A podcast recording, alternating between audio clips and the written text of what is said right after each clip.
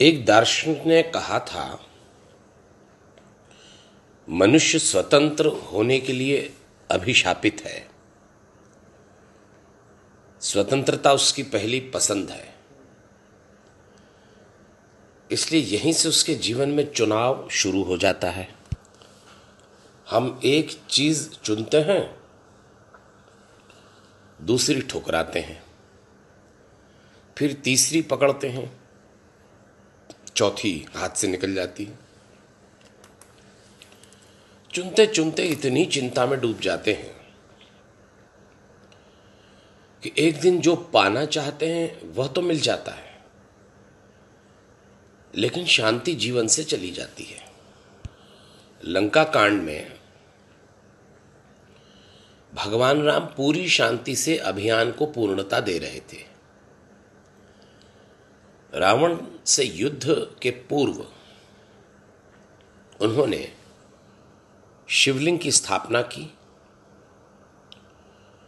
और जो कहा, उसे तुलसीदास जी ने इस तरह से लिखा, शंकर प्रिय, मम द्रोही, शिव द्रोही मम दास।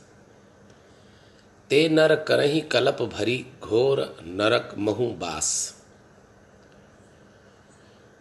इसका अर्थ है जिन्हें शिवजी प्रिय हैं, परंतु मेरे विरोधी हैं। और जो शिवजी के द्रोही हैं, पर मुझे चाहने वाले हैं,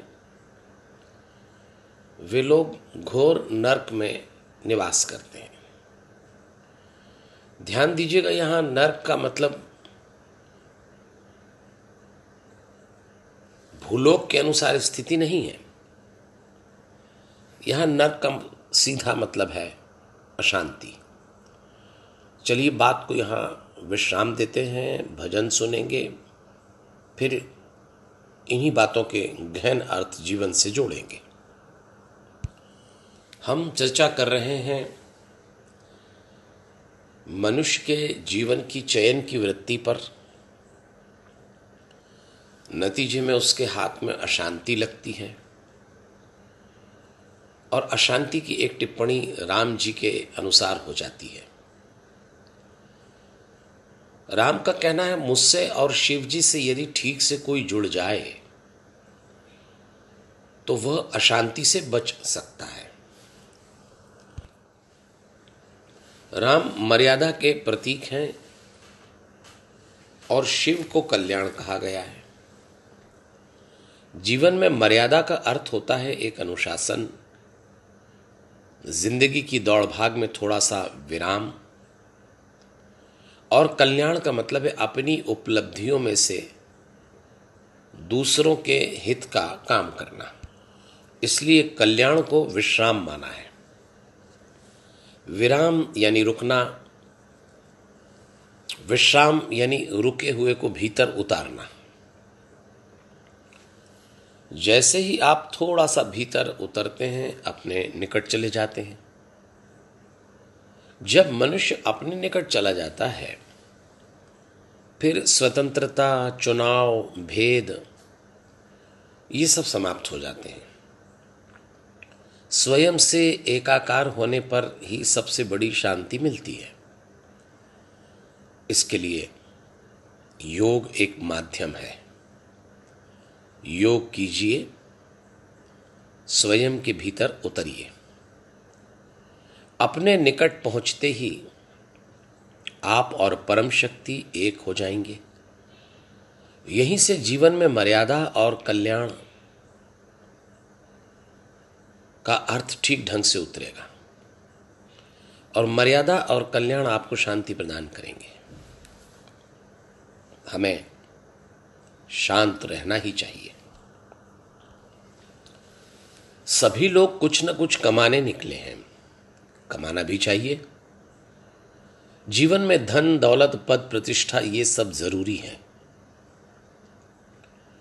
कुछ लोग बहुत अधिक कमा लेते हैं तो कुछ सामान्य या उससे भी कम अर्जित कर पाते हैं। लेकिन हरेक के पास कुछ न कुछ कमाई है।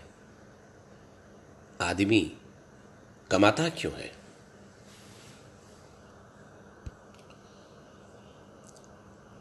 कई तो हैं, आदमी कमाता क्यों है, इसका जवाब भी उनके पास नहीं है, पर लगे हुए हैं। एक वर्ग ऐसा है जिसके पास इसका जवाब ज़रूर है कि कमाता क्यों है। लेकिन हो सकता है वो जवाब सही ना हो। हमारे पास तो कम से कम इस बात का जवाब होना चाहिए। मुद्दा ये नहीं है कि हम कम कमाते हैं या अधिक कमाते हैं। मुद्दा यह है कि हम कमाते क्यों हैं? चलिए, एक तो यह हो सकता है कि भोग कर सकें। दूसरा हो सकता है जीवन का आनंद उठाएँ। और तीसरा हो सकता है ज़रूरत पड़ने पर अन्य रूप में वो कमाई काम आ जाए। अब हम और आप सब शामिल हैं इसमें। यदि कमाने निकल चुके हैं या कमा चुके हैं तो एक चीज़ ज़रूर हासिल करिए और वह इज़्ज़त। आइए, विचार को पूरा करेंगे अंतिम चरण में। हम अपनी कमाई से इज़्ज़त कमाएँ। मान, आदर, कीर्ति, प्रतिष्ठा, ये सब भी कमाई के रूप है। इसका भी आनंद उठाइए। धन, दौलत और उससे मिलने वाले सुख को तो हम भोग लेते हैं। पर बहुत कम लोग होते हैं जो अपनी इज़्ज़त को एंजॉय करते हैं। यदि आपके पास मान सम्मान है तो उसका खूब मज़ा लीजिए। यही एक ऐसी कमाई है जो तृप्ति देगी। धन को भोगेंगे, लालसा और बढ़ेगी। परिणाम में आप गलत मार्ग पर भी जा सकते हैं। एक बात ध्यान में रखिए। यदि आदर इज़्ज़त की कमाई का आनंद उठाना हो तो अकड़ कम करना पड़ेगी। मनुष्य मान तो कमा लेता है, लेकिन उसकी अकड़ उसको उसका मज़ा नहीं लेने देती। मैं ऐसे कई लोगों को जानता हूँ जिनके पास खूब धन, दौलत, संपत्ति है, पर उन्होंने इज़्ज़त भी खूब कमाई। कई लोग ऐसे भी हैं जिनके पास धन, दौलत तो ज़्यादा नहीं है, पर उनका मान सम्मान, आदर बहुत है। ऐसे लोग उस स्थिति को दिल खोलकर जीते हैं। आदर या इज़्ज़त कमाई जाती है। ईमानदारी, अपनापन, निष्ठा और दूसरों के लिए जीने की तमन्ना से। आपका परिवार, समाज, रिश्तेदार, मित्र इस आदर को बड़ी प्रसन्नता से लौटाते हैं। और जब आप उसको भोगते हैं तो जीवन का आनंद ही कुछ और होता है। इसलिए इज़्ज़त ज़रूर कमाएँ। और उसका खूब आनंद व सुख भी उठाएँ।